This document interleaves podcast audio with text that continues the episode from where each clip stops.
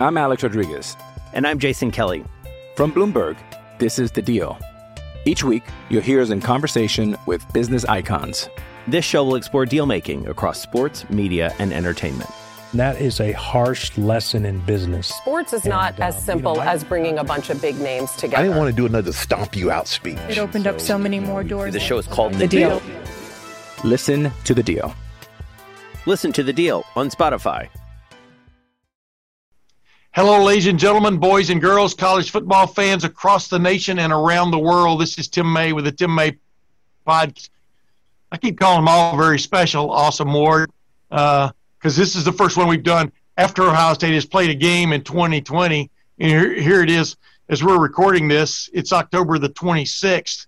It'll be the 27th when this thing drops. Finally, Ohio State has a game in the bucket. Thank God for that. you know, I didn't know if it was ever going to happen, and uh, even last week, you know, you still had to get through all the testing protocols and hope that they could play, and um, they made it. And uh, I'm thankful for that. I'm grateful that we got to cover it. I'm I'm very happy for the players and coaches and their families who fought and wanted that opportunity to do what they love. And you know, there's still a long way to go, um, as Wisconsin can surely attest right now. It's all very precarious, but um, Yeah. Ohio State did everything right to get to that point. Um, you know, had basically a, a full strength starting lineup to go out there for the opener, and they got through it. And we get to break down a game, which is uh, one of the one of our favorite things to do. Yeah. You know, before we do that and really projecting more forward to uh, Penn, the Penn State game, uh, I've got a very special guest this week, a guy who stepped up and played well in a couple of Penn State games. Uh, Johnnie Lightning Dixon, as I nicknamed him, his last couple of years after he finally felt uh, confidence in his knees, which had given him chronic uh, pain for much of his life. Uh, he's uh, stepped through that uh, threshold, that barrier, and became you know one of the more reliable receivers in, in Ohio State football history. And now he's he's out there in uh, Arizona, still fighting for maybe a shot at at some fame and glory in the National Football League. Uh, while two of his other, uh, as I called them, the three graduados, the three amigos before that, before they graduated from Ohio State and played their last years there, uh, uh, Parris Campbell and Terry McLaurin, all three of those guys just, you know, just shows you the depth uh, of this Ohio State football team from a roster standpoint, and also a depth of the receiver corps, which we're going to get into in depth after we get back from this conversation with Johnnie Lightning Dixon. Hey, it's Kaley Cuoco for Priceline. Ready to go to your happy place for a happy price? Well, why didn't you say so? Just download the Priceline app right now and save up to 60% on hotels. So, whether it's Cousin Kevin's Kazoo concert in Kansas City, go Kevin, or Becky's Bachelorette Bash in Bermuda, you never have to miss a trip ever again. So, download the Priceline app today. Your savings are waiting. Go to your happy place for a happy price. Go to your happy price, Priceline. I'm Alex Rodriguez. And I'm Jason Kelly. From Bloomberg, this is The Deal. Each week, you'll hear us in conversation with business icons. This show will explore deal making across sports, media, and entertainment. That is a harsh lesson in business. Sports is not And, uh, as you simple know, I- as bringing a bunch of big names together. I didn't want to do another stomp you out speech. It opened up so many more doors. The show is called The, The Deal. Listen to The Deal. Listen to The Deal on Spotify. As promised, ladies and gentlemen, I am joined on the Tim May podcast by one of my favorite players of all time. I know I almost say that every time I have a player on, but it's really the case in this situation. Johnnie Lightning Dixon. Johnnie, thanks for joining the Tim May podcast, my man. No problem, man. Thanks for having me. You're coming coming to us live and direct from Tempe, Arizona, where you're uh, you're uh, still uh, vying for a an NFL career of some sort, and uh, we'll wish you luck. And we're going to get into that in a little while. But the main reason I had you on this week is I could have had you on like four or five weeks because you know how much I you and I got along and how much I liked you when you were coming along. You're just one of those guys. First time I, you meet somebody, you kind of go, "Hey, I like that dude." You know, even though you had your trials and tribulations at Ohio State, you kept fighting through them, et cetera, and became, a, in my opinion, a star finally. And uh, and now you're still uh, applying that trade in the NFL. Thank goodness for that. But uh, Yeah, you know, definitely. the reason I got you on is this: this is Penn State week for Ohio State. Yeah, you had a few you had a few big moments against Penn State. I mean, but what is it about Ohio State, Penn State that generates has generated such great games of late? You know, I don't I don't really know what, what's been going into that. You know, I, I, I think the one big thing is, you know, um, Ohio State always been the big dogs of the Big Ten. So, you know, when people come to play us, you know, they play extra tough. You know, they they look the best they they have all year. So I think that plays a part into it. Everybody just wants the best, and you know, I don't blame them. Yeah. you know, we got that target on our shoulders, and you know, we always ready for whatever. So well, how good?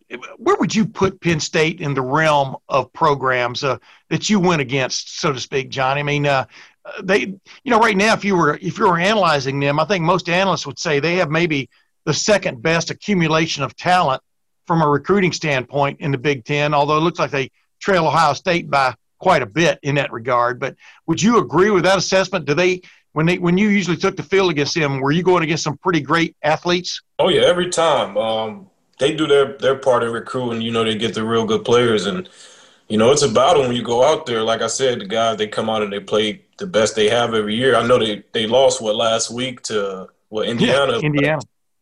When you go play Ohio State, it, they I, everybody see it as different. You know, and that just comes with the territory of being who we are. But um, you know, those guys get their fair share of recruits. You know, it's hard to hard to compete with Ohio State with the recruiting battle, but you know um, yeah. those guys always have a lot of talent over there as well.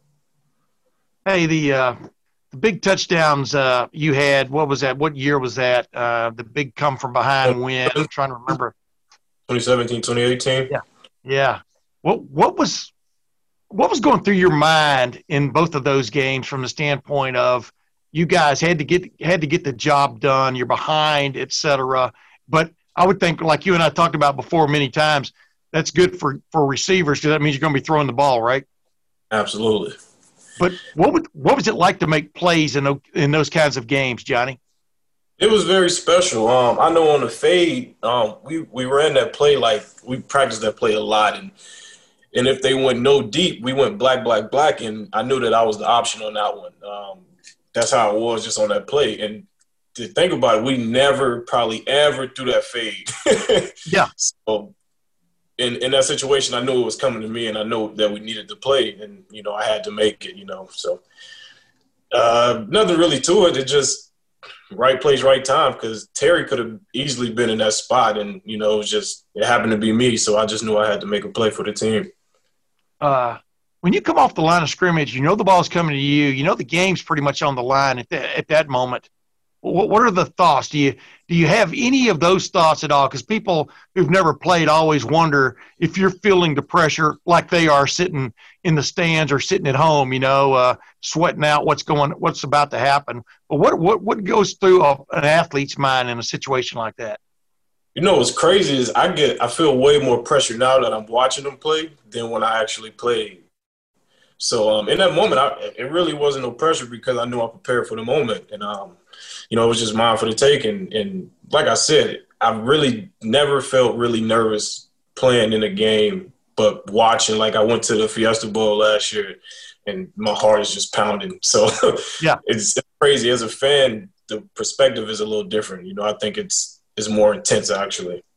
Was your heart pounding because you, in your, in your, in your sense, your feel, those were some of your little brothers running around out there? I mean, you know what I mean? What what what brings that? It's more than just uh, school pride, I would think.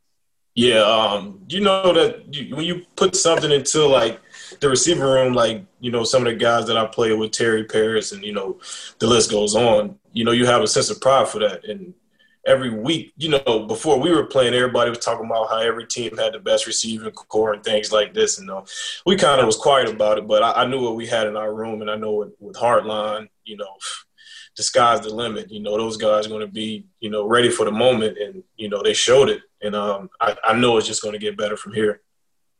Yeah, I was going to say before we jump into the current set of uh, receivers, because I know you got a little bit of a, an opinion about these guys. Uh, are you are I know you. I know you like Terry like a brother. You know, just like you like Parris like a brother. I'm sure. But to see what Terry has done, is are you a little bit surprised? I mean, uh, because he was a guy, you know, who was almost an afterthought. You know, maybe going into his junior year at Ohio State, maybe even his last year, but just has just risen. Just I don't know how not surprised maybe the right right word, but what has just come right for him in your opinion? What what has bloomed? I'm not surprised at all. I think what's blooming is is now he's the man. You know, at Ohio State, you got six guys. you got me and him playing the same position most of you know our what fourth year. So it's like he yeah. still had what eight touchdowns that year, then came back fifth year, had ten touchdowns, and just imagine if he played the one spot by himself all season. So you know I'm not surprised at all, and you know I think Parris is going to get up to a really good year as well before he got injured. But um, yeah. I'm not surprised at all. That's everybody asks me that like, are you surprised? I'm like, no, I'm not, because you know I practiced with the guy for five years. You know I know what he brought to the table, and you know that he's a star now. He's the guy. I know he's going to kill it every week. You know so. I'm so happy for the yeah. guy. Just throw me the damn ball, right? on the ball. He's going to make it happen, man. I promise you that. Hey, who jumped out at you Saturday of the uh, young receivers at Ohio State? Obviously, Chris Olave is back. Um, Garrett Wilson may end up with 90, 80 or 90 catches, even in an abbreviated season this year. Uh, Jaxon Smith-Njigba with the, one of the great catches in Ohio State history back of the end zone, one one one toe tap in. But what who jumped out at you the most is from your vantage point? I would say Chris, but he jumped out from day one. Um, we knew he was going to be a, a, star. Like soon as he got in, the kid was incredible. Um, I have to say Garrett. I know he's he had a you know pretty decent freshman year, but um, I think he's going to play a big role this year. Um, he's going to be another guy that they look to get the ball five plus yeah. times a game, and you know I'm just excited to see what he where he goes from here. You know, he he has so much upside. It's crazy. Yeah, I know you keep up with things a little bit. Ohio State recruited these four receivers, all of whom were, are, you know, all of whom I think got on the field on Saturday. But uh, Julian Fleming had a catch. Uh, you know, Mookie Cooper's coming along. Gee Scott, big time player. Yeah. Uh, and I was telling people the one practice we got to watch. I mean, a couple of those guys look like grown men already. You know, it's it's like a it's different kind crazy. of group. Yeah. but but Jaxon Smith-Njigba, what does a play like that do for a player in his first game on the college level? Do you think, Johnnie? I mean, you what did you see just in that one play about him that tells you he could be a big time player? Uh, I see a lot of confidence in the guy. Um, he took that big shot and you know he st- he went in there and still made a big play. And um, just to yeah. be a freshman and you know making crazy plays like that, oh, the group's going to be scary for a long time. And um, I'm excited because they got Hartline, and you know he he puts it together. You know he's he's played on the big stage at the highest level, and he played really well.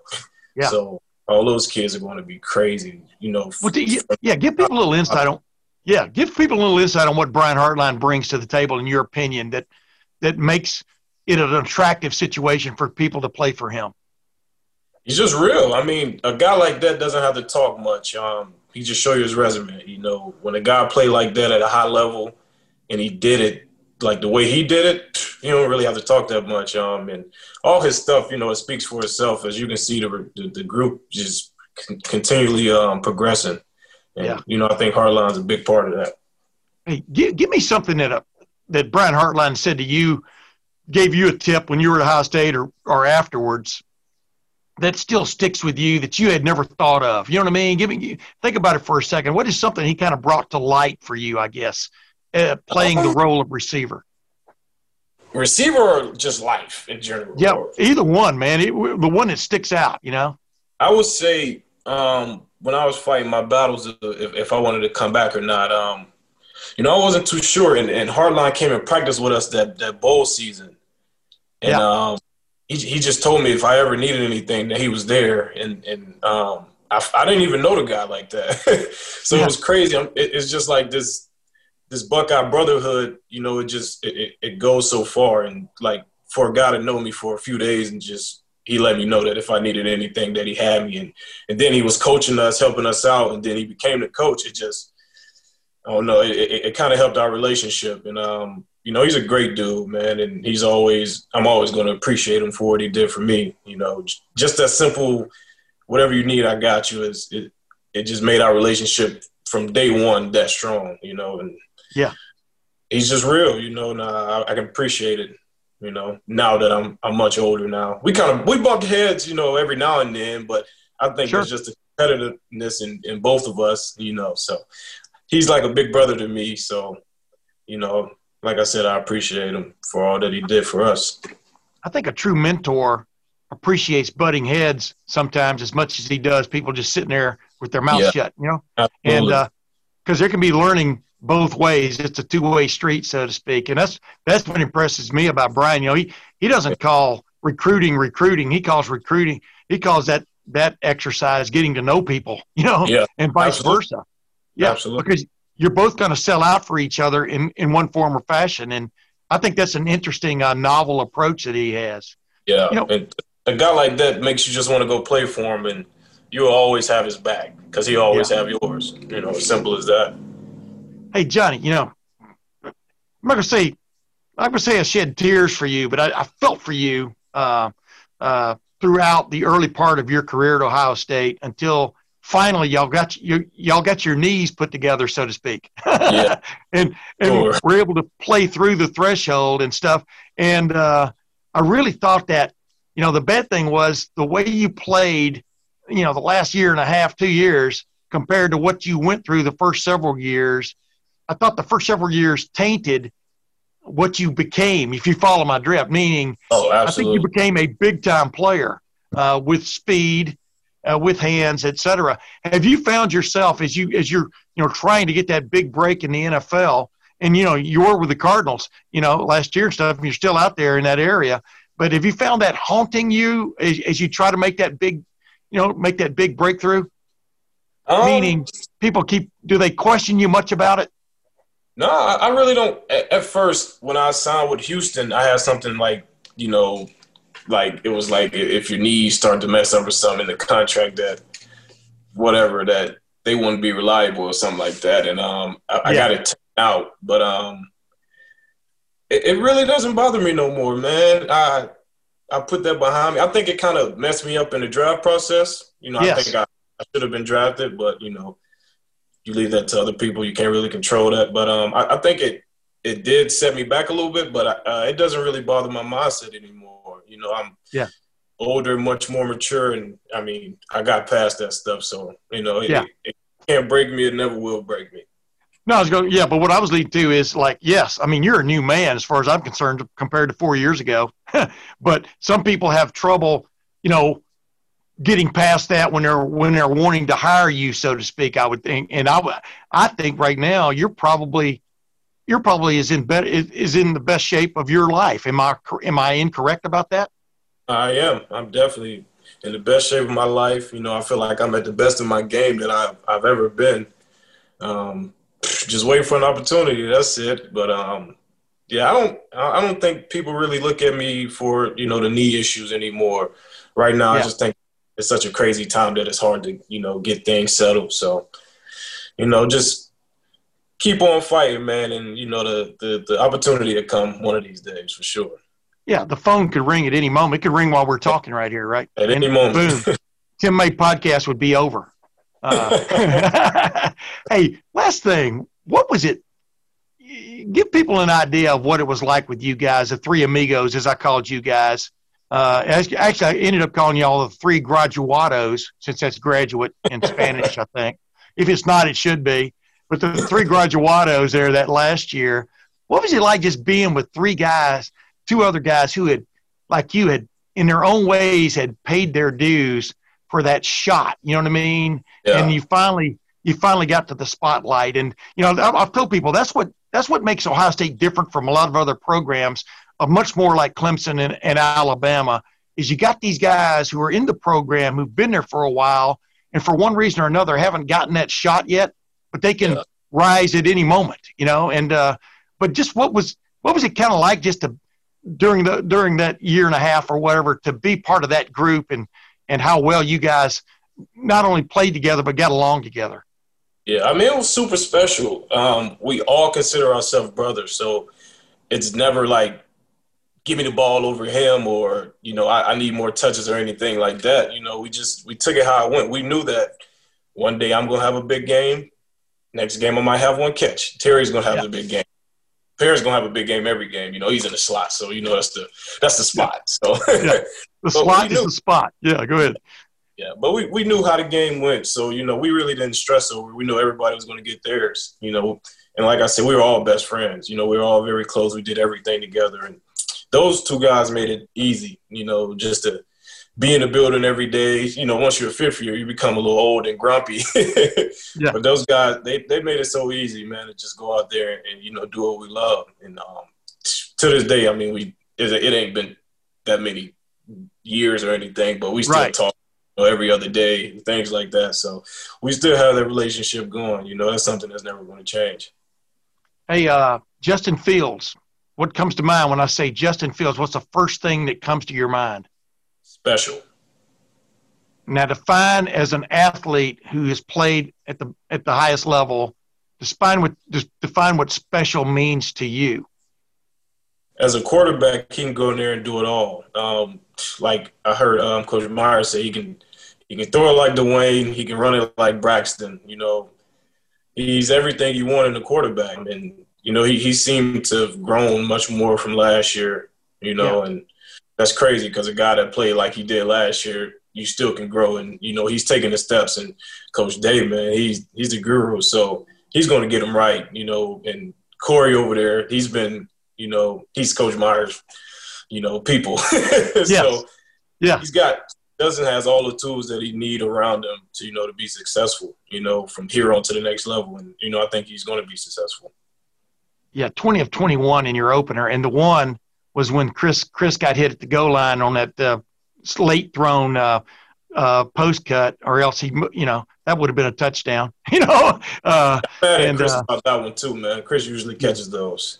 Yeah, but but you know that's what I wanted to ask you last last two things. I wanted the last couple of things. You know me, man. I always have six more last questions. You you know me from the the old days.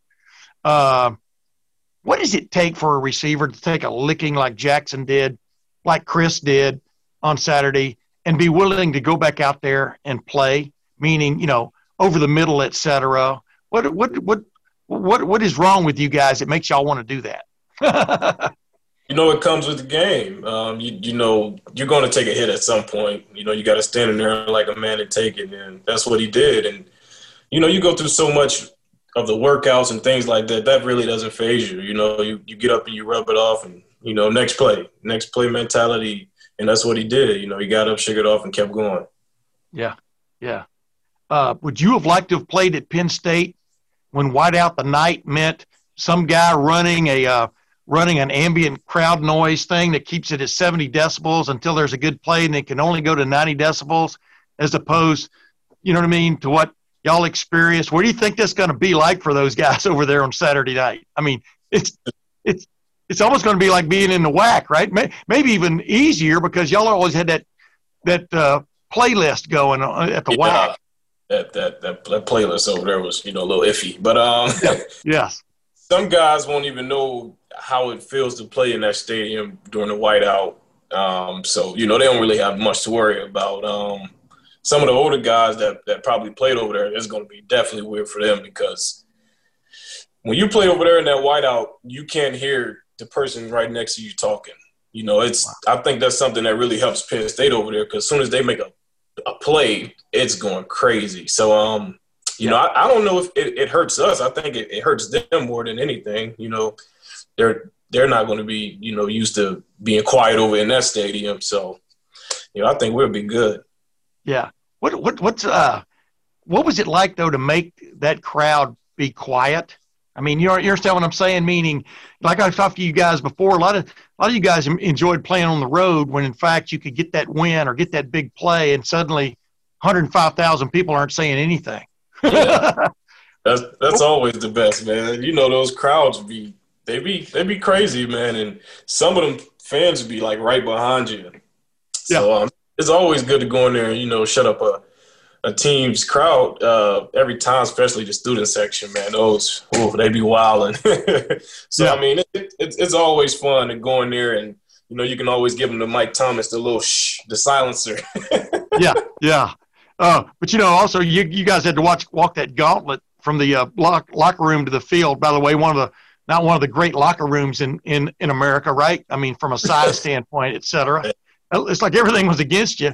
Uh, what what was the worst thing uh, that you remember experiencing on either that walk or just from the stands or whatever you want to call it uh, over there, Johnnie? Uh, nothing too bad. I've never really experienced nothing too crazy. Um, I'll tell you my worst moment over there when they blocked that kick and took it back to the house. Yeah.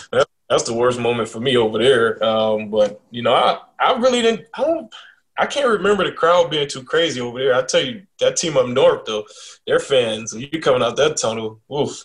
Now they're crazy.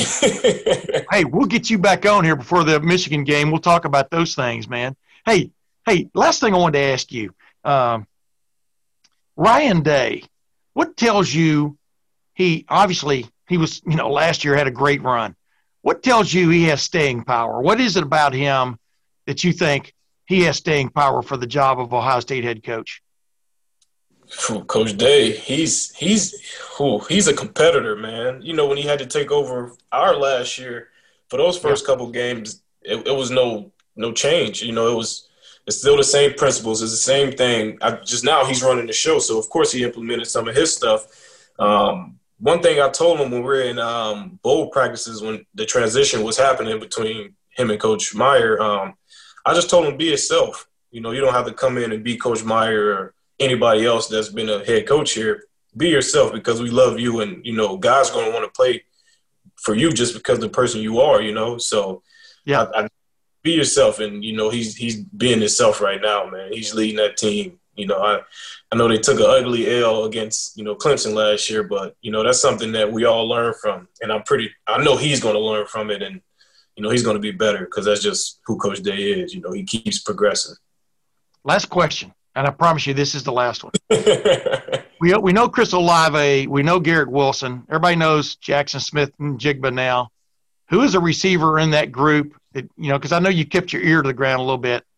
That you think could rise, you know, other than those three, that could rise and become a factor mid-season or whatever you want to call it as this goes on down the road? Um, I would say Demario. really? He has, yes, he has big play potential. Um, I also want to see Bab, man. I just, you know, I want to see. Yeah, everybody does.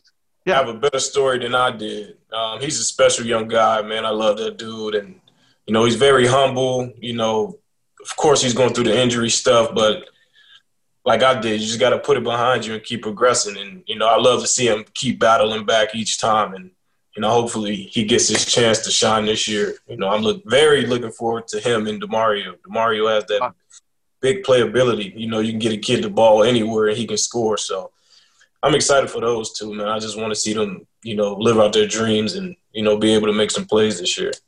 Johnnie, what advice would you give Demario McCall, is who we're talking about, ladies and gentlemen? Uh, what advice would you give him to get on the field? Because he's he's always seemed like this is going to be his year, you know, and stuff happens. What what's the advice you would give him, knowing him? Um, I think it starts in practice. Not saying that he's a bad practice player or anything like that, but you know, coming to practice, being consistent, you know, I think that's where it starts because you know they see it in practice. Then you know, game day, they have much more respect and they trust you. So I think it, it starts there, man. Just you know, keep progressing. Don't never you know settle for less. You know, just keep yeah. being yourself. Just become better, and you know, just keep keep working. That's all. I mean, that's all you can really do. You know, uh, keep the main thing main thing. I would say. Gotcha. Hey, by the way, you still taking photos? I've been a little lazy. But I, am I'm, I'm gonna get back into it pretty soon here.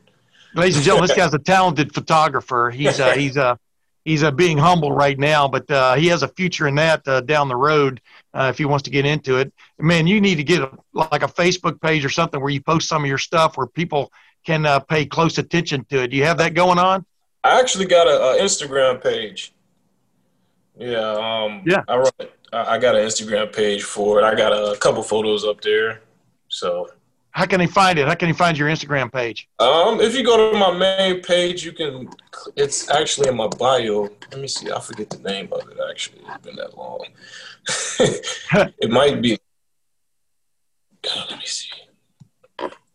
It's JD's icy shots, but the the I for icy is a one. You know.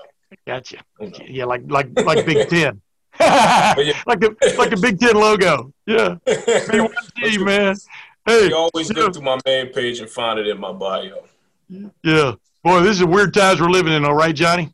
Super weird, man. It's I mean, you know, Ohio State just started the season last week and uh, eight games. Great. And now, how would you how would you have handled this situation? Obviously, you're sitting here trying to get to play football yourself, but uh, right. strange times, huh? strange times, man. But in a situation like this, I mean, I just just how it be regular season. You know, I go in there and just you know do what I can do, man. Don't let it derail you from anything or the process of you know what you've been going through. You know, you guys went through camp already and stuff like that. So I mean, just do what you do, man. Don't let it you know derail the process of what's going on. You still got to play football at the end of the day to get get to where you want to be. You know, so go out there and do what you do, man.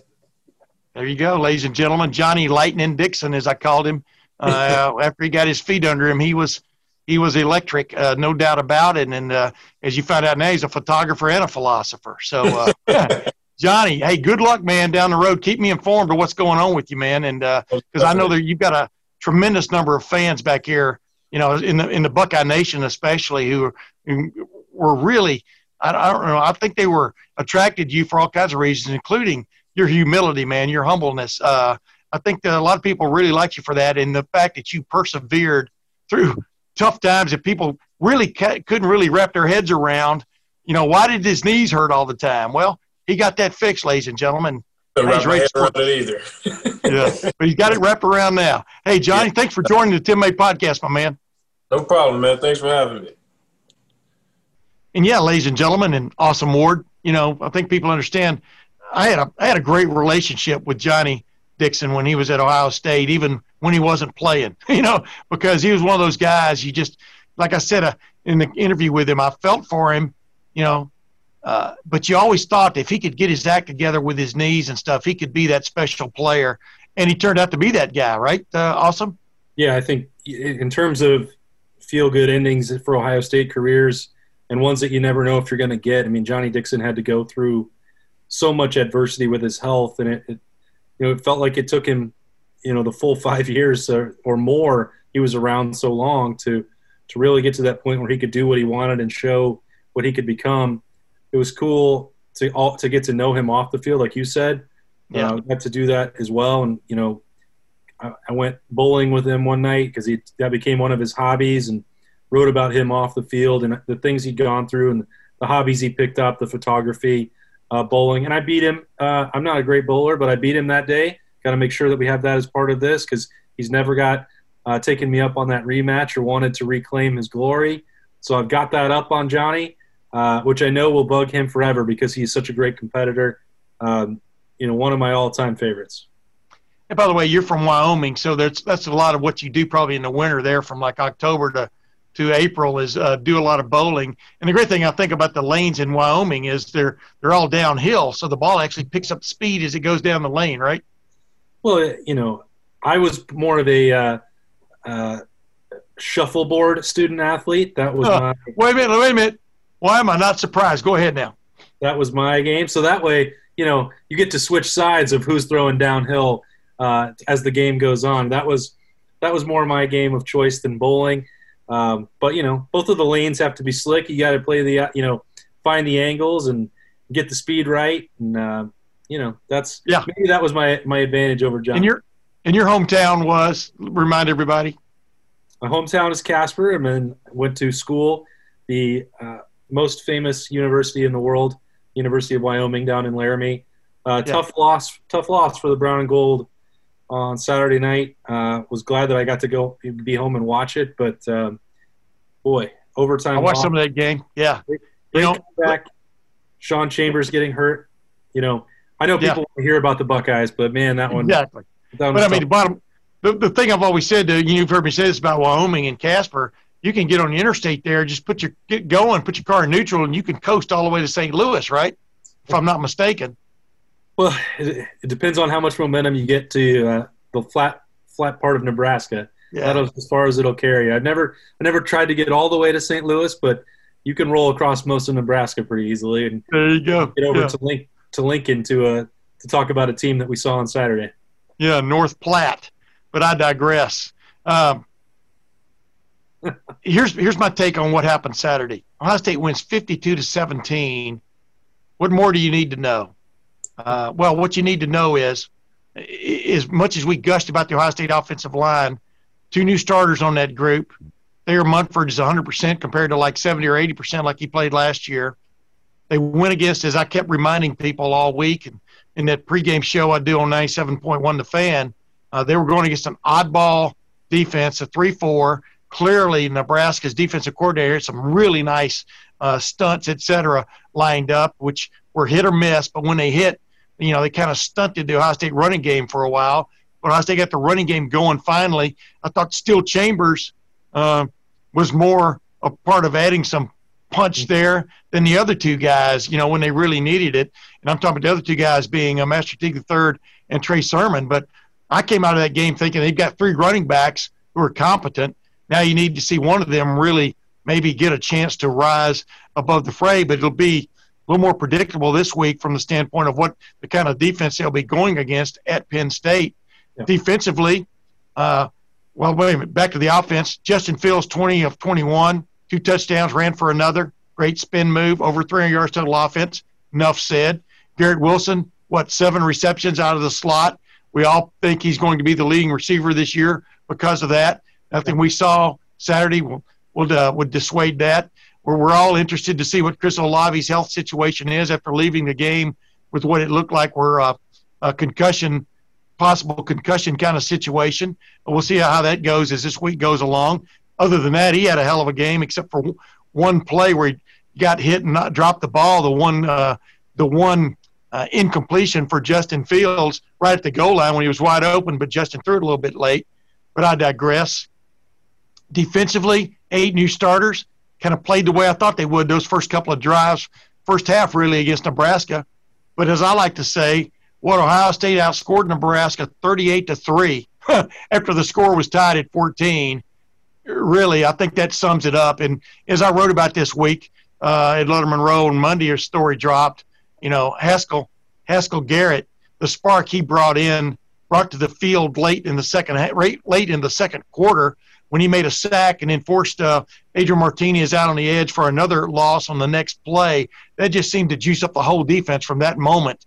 And uh, Haskell Garrett, as we know, was shot through both cheeks, uh, the way we understand it, uh, way back on August the 30th. Was lucky the bullet went through where it went, uh, but has been fighting to get back to the field and in my opinion, you know, Austin, he was a little bit of a surprise that he played Saturday and that he played as much as he did, right? Let's just start with him. Yeah, I was really surprised because there was a lot of uncertainty when, you know, you knew that he was going to be back at some point, or at least that was the way it had been trending for a little while because you had, once you were really confident that everything was healing there, uh, other than the fact that he missed some time and some practice, you know, he was going to be able to come back and do the rest the rest of him physically was going to be fine. Yeah, uh, but you know, to it wasn't even two months ago that he it was a gunshot wound, and you know, having to come in and work through, you know, uh, workouts or meetings and have those stitches and the bandages on your face. It, it's and you think about what could happen if it was three inches the other way. It's absolutely um, crazy to think about what he did and the way he came back. Um, no, no, it uh, Kerry Coombs summed it up best. It's a miracle. miracle. Now, may not be quite that, but it was definitely something special. It, it was very close to being something, um, you know, complete opposite. And he doesn't get that chance to do what he did on Saturday. And Ohio State needs Haskell Garrett to take that next step. He's he's just been a depth guy for three years, despite you know pretty lofty recruiting rankings and expectations and – you've seen flashes of him really helping and what his athleticism can do. But you know, this was an opportunity where, with what they lost at defensive tackle, with DaVon Hamilton and Jashon Cornell and Robert Landers gone, this they were counting on him to be a frontline guy, and he showed yeah. on Saturday that he could be that. Yeah, not only counting on, they need it to happen. I mean, we you know we we saw again on Saturday. I thought the defensive front got off to a uh, tentative start. Would you call it? Would you call it that? I mean, uh, and uh, it kind of played the way I thought it would, but uh, I thought it kind of asserted itself as a, as the as the uh, game went along. But like you, I mean, I was a little surprised it took Zach Harrison as long as it did to get on the field. You know, compared to all the the the off season, the very very long off season um, build up for him, and he was really the third choice, really going in there at uh, one of the defensive end spots as it went along, and still not clear. You may have a clearer picture of what went on there. What do you think the situation was there, Austin? Yeah, I, I still at this point haven't uh, heard anything that would, you know, punishment wise, whether he yeah. was fully healthy. I, I don't know. I, it's um, he played. He wasn't listed on the availability report, but you know, sometimes coming out of training camp, you can have a nagging thing, or or maybe there was, you know, something that uh, a, message that needed to be sent. I, I, I don't know what it was. I, sometimes it's best just to admit that up front. I'm not going to speculate. Yeah. I was surprised you and I both didn't have any sort of you know tip that this might be coming. Um, and so it was it was frustrating to to sit there and watch because you knew on that first couple of drives that it wasn't happening. The pass rush wasn't what you expected, and you see, you know, number nine and number eleven both over there on the sideline with Tyreke Smith as well, um, waiting for a chance to get in. Uh, so you know, I didn't think. I thought Jonathan Cooper would start. I didn't know that Tyler Friday would at the other defensive end spot. Yeah, um, yeah. You had Antwuan Jackson in there at defensive tackle. I just, I, you know, that group that was out there, I don't believe is the first choice unit uh, for the Rushmen. I, I, think if you're building the ideal situation, maybe it's still Cooper because of what he gives you. And, and I thought he played pretty well, even if he didn't have a crazy, you know, Chase Young statistical day. And then either Zach Harrison or Tyreke Smith on the other side. Tommy Togiai, that guy is going to be a beast uh, as this yes. season goes on. And then I think you have to have Haskell Garrett out there. He, you know, Antwuan Jackson's been in the program a long time. Maybe there was some, you know, uncertainty with with getting Garrett out involved early trying to monitor his his snaps coming off that gunshot. But boy, he was he was an impact player when he was in there. He you absolutely knew he was on the field, you know, and and like you said about Jonathan Cooper, uh, I don't think anybody's ever uh, compared him. Let's let's put it that way with like Chase Young, but he did have a hell of a play when he grabbed Adrian Martinez uh, back in Adrian Martinez was, was running to the to his right and grabbed him as I use the word, discombobulated him because next thing you know, uh, Martinez drops the ball after Jonathan Cooper, after he gets out of Jonathan Cooper's grasp. Sevyn Banks picks it up, seven for six, as I like to say, because he scooped and scored. and uh, and boom, I mean, the game was over at that point. Agreed.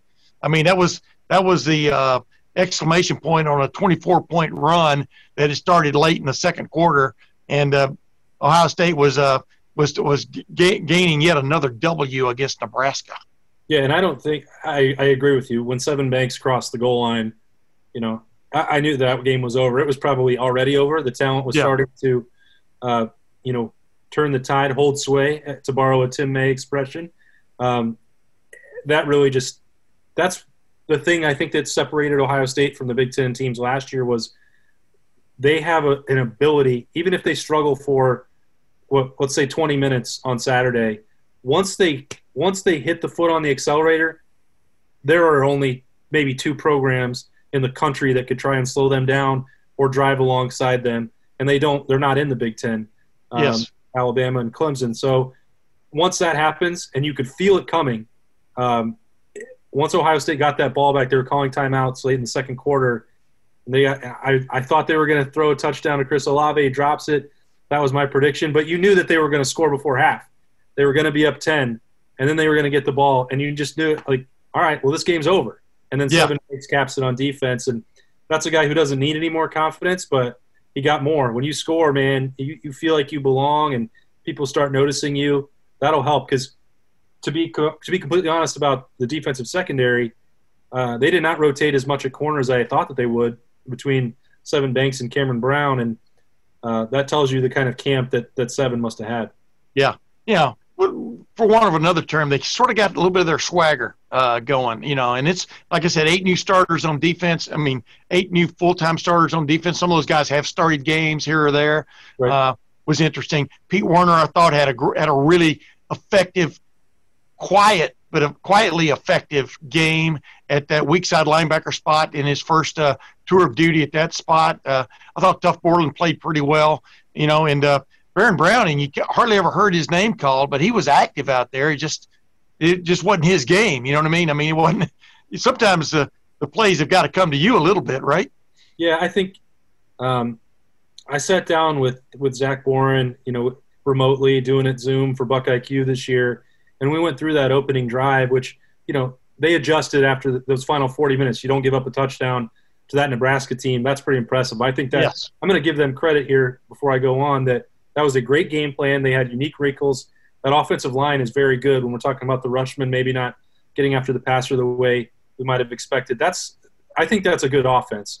So the adjustments that Kerry Coombs crew made for the final 39 minutes, I think that's impressive. It tells you what these Buckeyes can become on defense. But I think you know if there's been a knock with Baron Browning when you move him around positionally, um, you, you know whatever whatever it is, some of the assignment stuff for him, and I don't know it specifically, but I defer to the guys who played it before. And Zach Boren will look at some of this stuff with footwork and uh, maybe a hesitancy to react to plays. And people tend to blame Pete Werner or Tuf Borland for these plays, which are really not errors that Yeah. they're making. On that opening drive for Nebraska, you could kind of, you know, the, the long play for Luke McCaffrey, you know, Baron Browning basically trips, slips over his own feet before a play that's coming back his side. He's out of position before it even started. And, you know, so there's nothing that Tuf Borland can do. He could run a, a, a 3 3 8 40, and he's not going to make the play from where he is. Um, you know, the point is, all those guys are going to get more comfortable. I think Baron Browning's athleticism is going to be a huge asset for the Buckeyes, but he looked a little unsettled and uncomfortable early on, as a lot of guys did. You got to get the rust off. You got to get familiar with it. And Nebraska had a good plan. So, you know, we nitpick a little bit. That's uh, sort of what you have to do with a team that plays at this level, like Ohio State. Uh, that doesn't mean anybody's given up on Baron Browning at any point soon, but I, I think it is a reminder that both Pete Werner and Tuf Borland are more than capable of getting the job done. And sometimes, you know, they might look like they're chasing a play. You might want to Yeah. look at some of the other guys on the field before pointing it at the finger. Yeah, I was going to say 52 to 17, I think, was the right verdict, uh, the right final verdict on that game. Let's Right. just hit some things really quick here that stood out. Number one, you know, the depth at wide receiver. Wow. Uh, you and I both expected it Yeah. to see it, and then it happens right in front of you. And there were guys, you know, Julian Fleming got a catch. You know, I, I forgot how many guys actually made a catch, but oh my goodness, I've rarely, maybe that was the greatest, right up there in the running, like that Devin Smith catch against Miami of Ohio way back when, when he leaped at the back of the end zone. Uh, you know, way back, I think it was uh, Urban Meyer's first game in Ohio Stadium.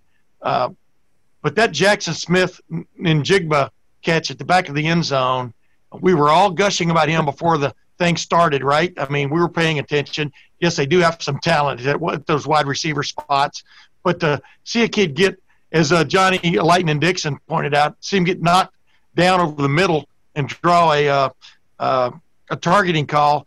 Next thing you know, he's making one of the great catches you've ever seen in Ohio Stadium, uh, going up. It, all of his body except his right foot is out of the end zone when he catches the ball, but he gets his right foot down for the touchdown. They had to go to replay to confirm it, but wow, that just confirmed it for us, right, Austin? Yeah, I think.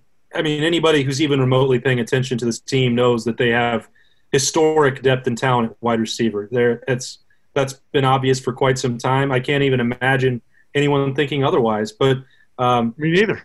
you know, you look at the recruiting rankings for these guys with you know Jaxon Smith-Njigba and Julian Fleming uh, coming in behind Garrett Wilson, who is an absolute monster in the slot, going to be a huge problem for the Big Ten. You know, and Jameson Williams, uh, someone that you've talked about a lot, and then another four-star guy.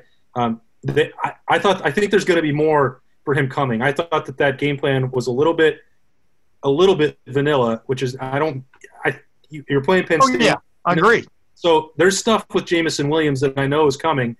Um, you know, Mookie Cooper didn't have a chance to get involved. Gee Scott, you know, those guys were out maybe for special teams.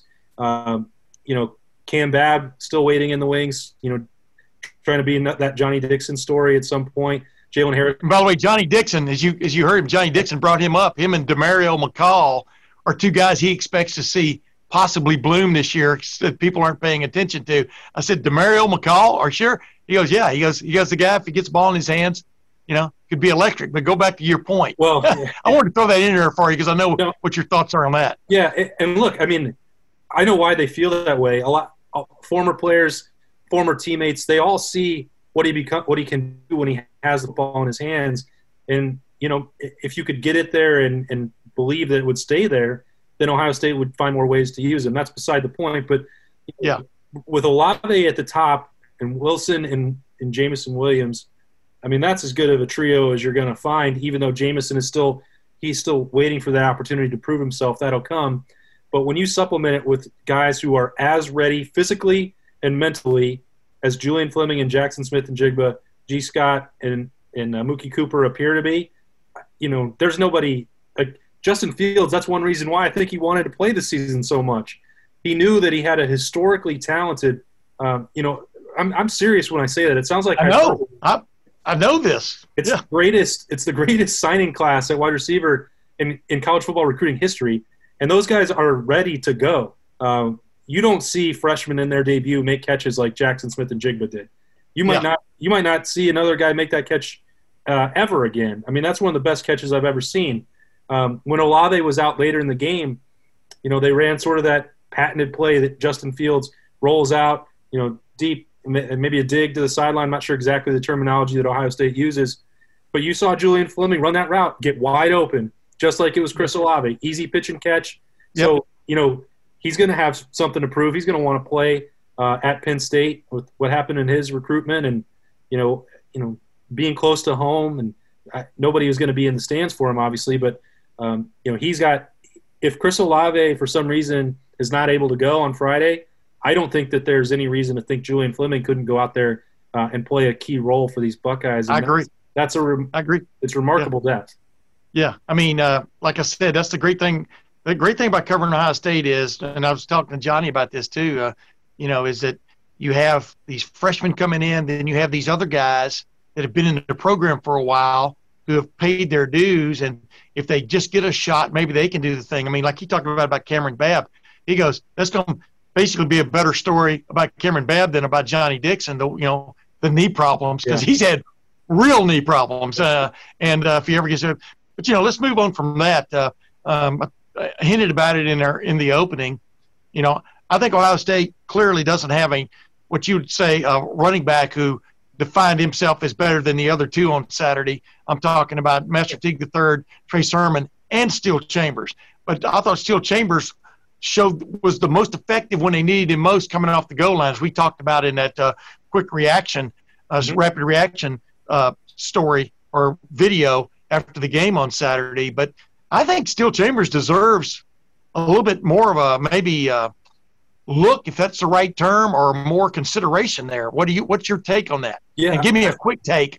A quick take. I would I would say that I've probably not um, given him enough um, attention for what he could become. And even on Saturday afterwards, I think you know you brought it up, and um, I think that Trey Sermon is it should be the lead back for the Buckeyes, and you know that nothing I saw on Saturday really changed that. However, uh, Steele Chambers did run ex- exceptionally hard uh, when they needed that spark on the goal line, and you know they had the faith to give it to him on a long third down. He converted. That's yeah from where you are on the field, and, and to trust him. Um, you know, maybe maybe you don't know if you're going to convert the first down, but you're still expecting when you give it to him that he's going to get you some yards to maybe make it easier to punt, and he's not going to fumble. So he's going to secure uh, the ball. Yeah. Even just handing it to him in that situation tells you that Ohio State does have some confidence in what Steele Chambers can provide.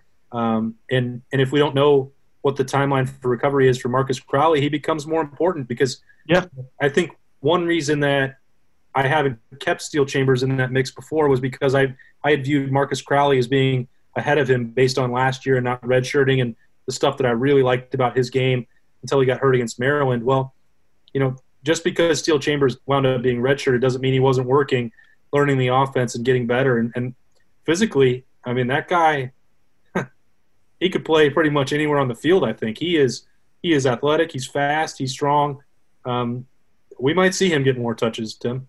You know, you growing up in Wyoming, I've, I've come to this conclusion when somebody says quick, that doesn't mean the same to people in Wyoming because there's so little to do in the winter. You probably sit around and just tell stories to each other. You just they just go on and on, and because you bring up all the nuance. That's what I like. You know, you're a detailed dude. You know, I agree with you. Everything you just said there. Uh, but now when now when I say quick, Sitting I around mean the quick. campfire, Tim. That's what we do. Exactly, like in Blazing Saddles, eating beans. but I digress. Uh, uh, I'm not giving up. Master the third scored a couple touchdowns Yeah, on Saturday. Ran really hard on both of those, and uh, I thought he looked good, especially on his second touchdown. Made a great cut. You know, was aware of where people were on the field. Made the cut up through the wide open spaces Mhm. instead of just bouncing it out like a first year guy might try to do, and, and it paid off for him. So, like I said, I think the the jury is out on who uh, of these three is going to emerge as the guy, and I mean all three because I think Steele Chambers showed me a lot. You know, he he averaged eight what eight eight yards of carry on his four carries. I mean, he only got four carries, but when you when you convert like he did on that third down, that's a big deal. Now let's move on. Uh, we are talking about Justin Fields. What more, what more do you see, need to say? More than 300 yards total offense, 20 of 21 passing. The one pass that was that was incomplete. We talked about with Chris Olave getting hit at the goal line when that ball was thrown late, in my opinion, kind of added up to it. Uh, uh, Chris Olave, like you said, we're waiting to hear how he's going to be as this week goes on. But uh, what do you think? What do you think these this team thinks of Penn State after what we saw Penn State do in the last uh, five minutes of that game at Indiana the other day when they took a lead, an eight point lead, and managed to blow it? What What do you think the Buckeyes are thinking about what they're running into on Saturday night? Because we we all know the white out the night thing is going to be a pale version of itself. Yeah. Pun intended. I think. Yeah, fun.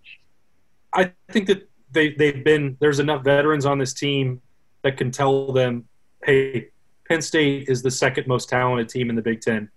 They lost, but even if you went through the box score of that game, you wouldn't you'd have a hard time understanding how that happened uh, and why. You know, just the statistical edge. That was really kind of a vintage James Franklin performance of finding a way to lose a game that there was no no reason he should have.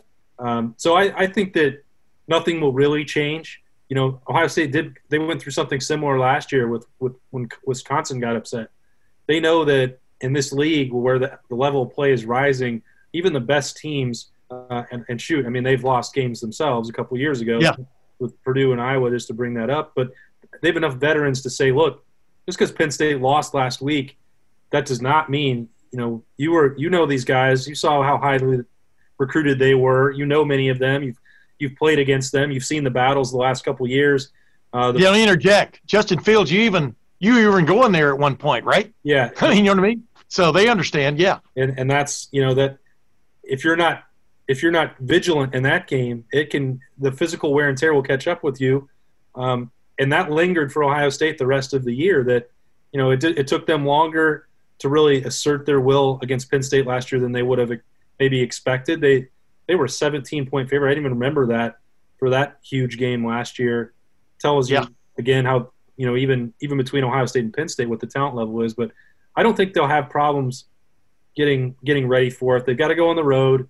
They know how talented Penn State is, and then they've been through you know previous wars. So I think that they, if I had to guess, that this will be one that they know what's after it. You can pour everything you need into this game because you're probably going to have a breather coming with the teams on deck after that. So I, I think I would be surprised if Ohio State didn't put its best foot forward on Saturday night. Wait a minute. Didn't Rutgers, which plays Ohio State next at a 7:30 game, uh, didn't Rutgers upset Michigan State on Saturday? But then again, did Michigan State have seven turnovers in that game? Uh, is Greg Schiano working immediate miracles with the Rutgers Scarlet Knights? We'll talk about that a week from now. What do you think it's going to be like Saturday night over there, uh, Austin? You've been over there. I've been over there many, many, many times uh, for that whiteout the night. Even when they played in the afternoon, that place was rocking. Right. I'm talking about Beaver Stadium.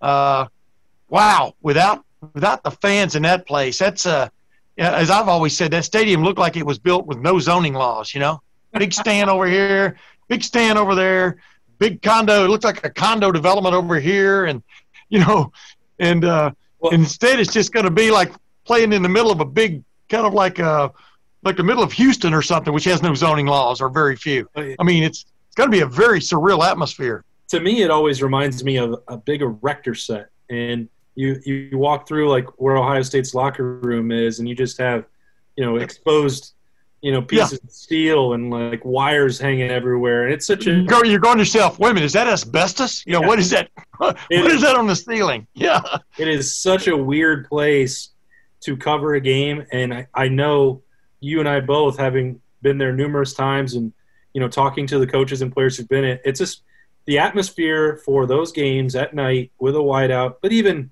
even in normal circumstances, it's as it's as great as it gets in college football. Yeah. Um, you know that's an aside, but since I've got to cover the just special places that you get to go, um, I actually am reaping a, a rare benefit of their uh, not being fans in attendance. So I actually get to stay in a hotel and stay at college. I've never once spent a night uh, when I've been covering a Penn State Ohio State game uh, yeah. before or after the game in state college. Like everybody talks about going to get the ice cream or yeah. you know, the, whatever else. I, I've never done it. I, I drive in I get there three hours before the game, and then I leave. Depending on what the traffic is, four hours after the game. Selfishly, from my point of view, uh, I'll be okay with not having fans there, even though it is truly you feel the energy, even if just in, in the stands or the press box. And I wonder how that will affect Penn State because this is a game where they were, you know, counting on uh, having that white out, having their fans support them. Um, you get a huge lift off. They, they always do. Yeah. I think Urban Meyer said uh, in the past that he felt that was worth 10 points to Penn State. Um, yeah. Well, you know, I, I, first time I ever covered a game there was 1981 when uh, Iowa, and when I, this before I started covering Ohio State as a beat writer in 84 for the Columbus Dispatch. But in 81, I was over there and I covered the uh, Iowa Penn State game. And of course, Penn State wasn't in the league then and stuff. And the stadium seemed, if I remember correctly, was literally half the size it is now. But, you know, it was a great college town, great college atmosphere the night before and stuff. And the creamery, I think, is what you're talking about, where you, go get the uh, ice cream. Yeah, there was a line, etc.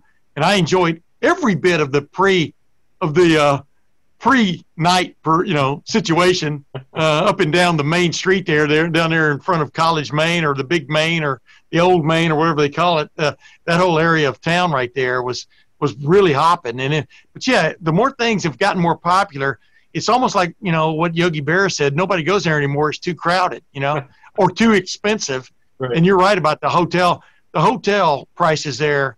I mean, like, I know that there are hotel owners there taking a ridiculous hit because they're not getting anywhere close to what they have charged. Even Ohio State is getting to play as getting to stay. As you heard, uh, uh, Gene Smith, I think, put it the other day when I asked him about whether they were going to go day of game or or you know like they had talked about or or go the night before, and they're going the night before because they're getting to stay in a better hotel. you know, uh, because usually those are are sucked up by the uh, by the by the uh, alumni, et cetera, who believe in uh, Penn State. By the way, uh, Penn State got beat that day uh, by Iowa and Hayden Fry way back then. And oh. I remember asking Hayden Fry, does, does this mean uh, does this mean Iowa football's back? And he goes, Hell, son, tell it like it is. It's been back. You know, which yeah, for like a year. But uh, they did run, go on a pretty good run there in the Big Ten under Hayden Fry, but I digress. Wait, so um, so they still had those storylines about major programs being back even yeah. Oh yeah. Oh yeah, yeah, yeah. I see what you're going. I see where you're going there. Yes, they did. I'm not sure Iowa was ever there until then, and well, maybe it's now now it's Kinnick uh, back in those days, but uh, but you know where you know what I'm talking about. I mean, he did do a hell of a job, and there's only been one other coach there since then, Kirk Ferentz, and boom, they ran into uh, the Purdue Boilermaker last week. Hey, real quick before we go, yeah. uh, just what's your sense though about this Ohio State team that took some tentative steps this past week against Nebraska, still won 52 to 17.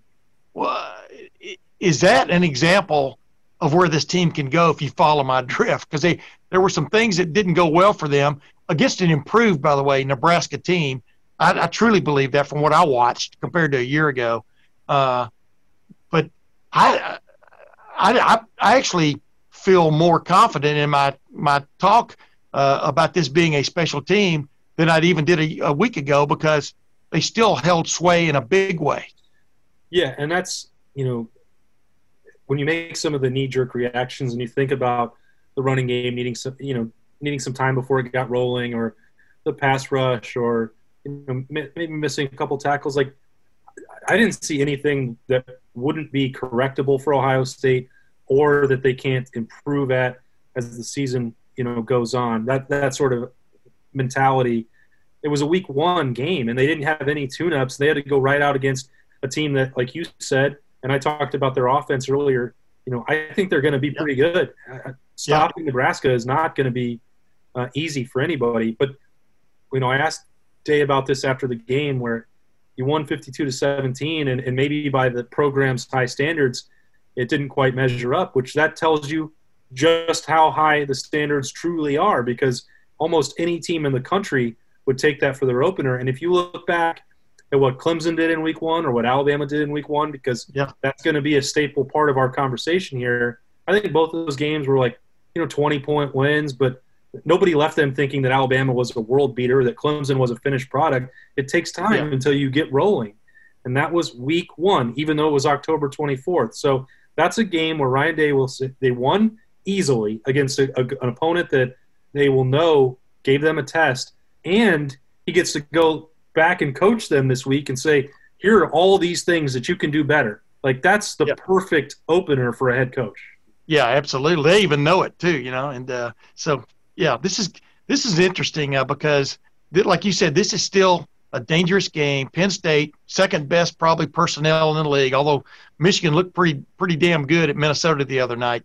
Uh, you know, if they finally let their quarterback play, Milton looks like the real deal. You know, we'll see as the season goes on. Uh, but uh, you know, it's it. This is the interesting uh, matchup: Ohio State, Penn State. The one as as Urban Meyer referred to, Ohio State had two speed bumps on its schedule: uh, Penn State and Michigan this year in the regular season, and then playing in the Big Ten championship game. But this is definitely should not be taken for granted. I know they want. I know they understand how weird that game was the other day over at Indiana, but Indiana persevered. Michael Penix Jr.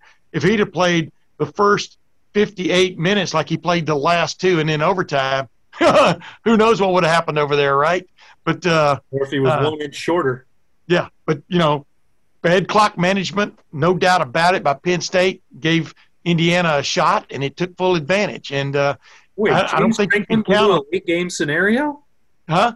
James Franklin what? blew a late game scenario. Yeah, I'm just. Uh, oh wow! As, as my buddy uh, Jeff Snook says, I'm telling it like it is. You know, uh, anybody could see what was going on there.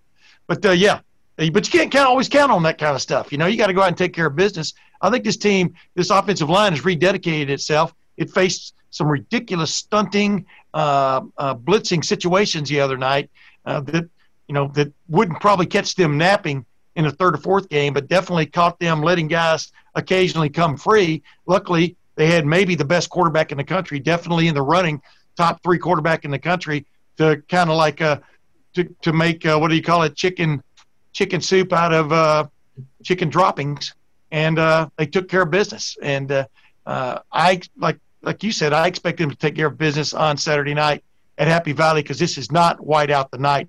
This is not the white out the night your father knew about, right? It is not, and that's you know that's going to be the case for everybody. It's not. Um, it'll be weird for every opponent in a Big Ten stadium, uh, but anyone who goes to Penn State this year, you know, it's not just the whiteout. Like you get you get a break. That's the same thing for anyone who comes to the Horseshoe. Uh, 105,000 people will not be there. Big house. You know, how weird was it on Friday night when they had to try to do the jump around at Camp Randall? Like that's just yeah. Home field advantage is a huge part of college football um, because of the passion of the people who come fill these huge cathedrals. Um, and it's weird. It was weird there on Saturday. You and I were both in there. We were lucky enough to be there. Thanks to Jerry Emig for giving us credentials and uh, letting letting Lettermen Row do our job in there. Um, yeah. Hopefully, we get to keep doing that. But you know, it's it's bizarre, and you have to manage that. Bring the energy yourself, and that goes for home team. Uh, the road team gets a little bit of break, but it's still going to be super weird because you're going to be getting tested. You you can't sit next to your buddy when you're eating, you know, lunch. Uh, you got to be distance for your meetings. Like all that, all that stuff is weird. And this will be. I use my mask for a, I use my mask for a napkin at one point, so uh, that's where I was for that pizza. But uh, yeah, yeah, I think I think Lettermen Row with all the with all the attention and clicks we get on this uh, web on this uh, website, I think you know we we we are second to none in my opinion, both in our coverage and the way we go about our business. But uh, Austin, uh, uh, it's going to be an interesting night. Let's put it that way, one way or the other. It's really going to tell us a lot about this 2020 Ohio State football team over at Penn State. Yep. I like Ohio State, possibly, you know, 10 point. I think they opened as a 10 point favorite. I think that's a that's a good number, maybe bigger than that. And uh, and I'm I'm as curious as you to see if they take the next step to see if these this deep receiving corps continues to produce. Right? Yeah, I I was actually surprised that the number was so low, Tim. After coming off of a loss for Penn State, and you know, I, like I said, I, I had forgot they were a 17 point favorite at home last year. Yeah, with no home field advantage, and and James. Well, maybe maybe maybe the odds makers are paying attention to how these games have been so wacky of late. Yeah, you know, yeah. But I'm, i was surprised by it. I thought it'd be bigger. Yeah. Hey, and uh, the other thing that, as I pointed out in our uh, rapid reaction, and I continue to point out, the great thing about this Ohio State offense right now, the reason this is the golden era of Ohio State offense is yes, the running game had a hard time getting going the other day, but Ohio State has this major league elite passing game that, you know, okay, you stop this, now stop this. Right. That very few teams have in America. Alabama's got that. Clemson's got that. Ohio State's got that, and that's what separates those three from everybody everybody else. Do you agree? Without they have a they have a an A or a B answer that's just as good. Yeah, and you wonder, you know, does Alabama have that same wide receiver depth as Ohio State? Because take Jaylen Waddle out of that mix, and I know yeah. that they recruit at a very high level too. But uh, yeah, you know, they still look pretty good even after he was gone the other right. day. So that's yeah. the same sort of deal. Like you take a Waddle out, and we'll see what happens with Chris Olave this week. You know that they have more talent coming in, but those are also special veteran players who, you know, are going to be in the NFL and have been through these battles before. And you're Nick Saban or you're Ryan Day, you definitely don't want to play without them in a big game.